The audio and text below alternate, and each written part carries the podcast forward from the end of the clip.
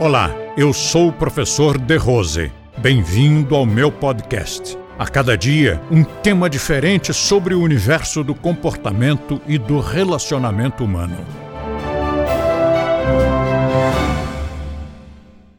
É interessante porque o sentimento, quando nós manifestamos um sentimento de gratidão, nós desencadeamos forças dentro de nós que são construtivas.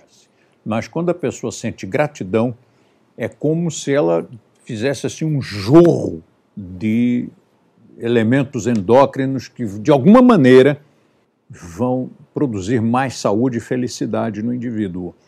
Por exemplo, nós tivemos desde a década de 60 uma oposição virulenta por parte da, da, da concorrência. E todo mundo já leu essa história no Ser Forte. Eu era muito garotão, não tinha aliados, então os ataques produziam resultado. Hoje já tem o efeito contrário. Hoje, quando alguém pensa em nos atacar, imediatamente cai no descrédito, porque agora nós estamos naquela posição. Agora já é um velhinho de 70 anos que dedicou mais de meio século ao trabalho com esta filosofia, que tem um quinquilhão de livros publicados em um monte de países. Então, agora, mais aqueles títulos que a sociedade exige. Então, hoje não funciona, mas naquela época funcionou e foi um inferno. Década de 60, década de 80, aquilo ali foi mesmo um abacaxi. E aí, nós teríamos as duas possibilidades: ou ficar amargos né, e, e, continuar sempre é, mastigando aquilo outra vez, né, e sofrendo com aquilo e produzindo coisas tóxicas dentro da gente. Nós tínhamos essa possibilidade. Ou nós tínhamos a possibilidade da gratidão, que não fosse hipócrita, né, que fosse gratidão de verdade, senão não funciona. E num determinado momento, já há muito, muitos, muitos anos, eu comecei a sentir gratidão de verdade. Porque se não fossem eles, nós não estávamos aqui. Recentemente eu conheci uma, uma frase que me, me foi muito, muito ilustrativa, muito emblemática. Eu não me lembro agora de quem era.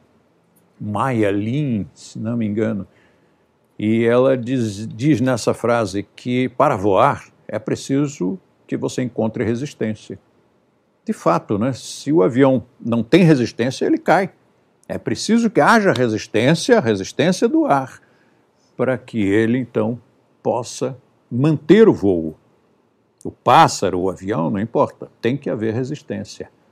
E se não houvesse a resistência que nos foi imposta naquela época, década de 60, década de 70, nós realmente não estaríamos aqui. Então, o que, que eu tenho que sentir? Eu tenho que sentir raiva, mágoa, ressentimento, carregar isso como um fardo nos ombros, a envenenar o corpo e a alma, ou eu tenho que sentir gratidão? Compartilhe este podcast com seus amigos e assine este canal. Se você quiser conhecer mais artigos e assuntos abordados por mim, visite o nosso blog, Blog do The Rose, clicando no link da descrição. E assim você terá acesso a diversos temas relacionados ao comportamento e bom relacionamento humano.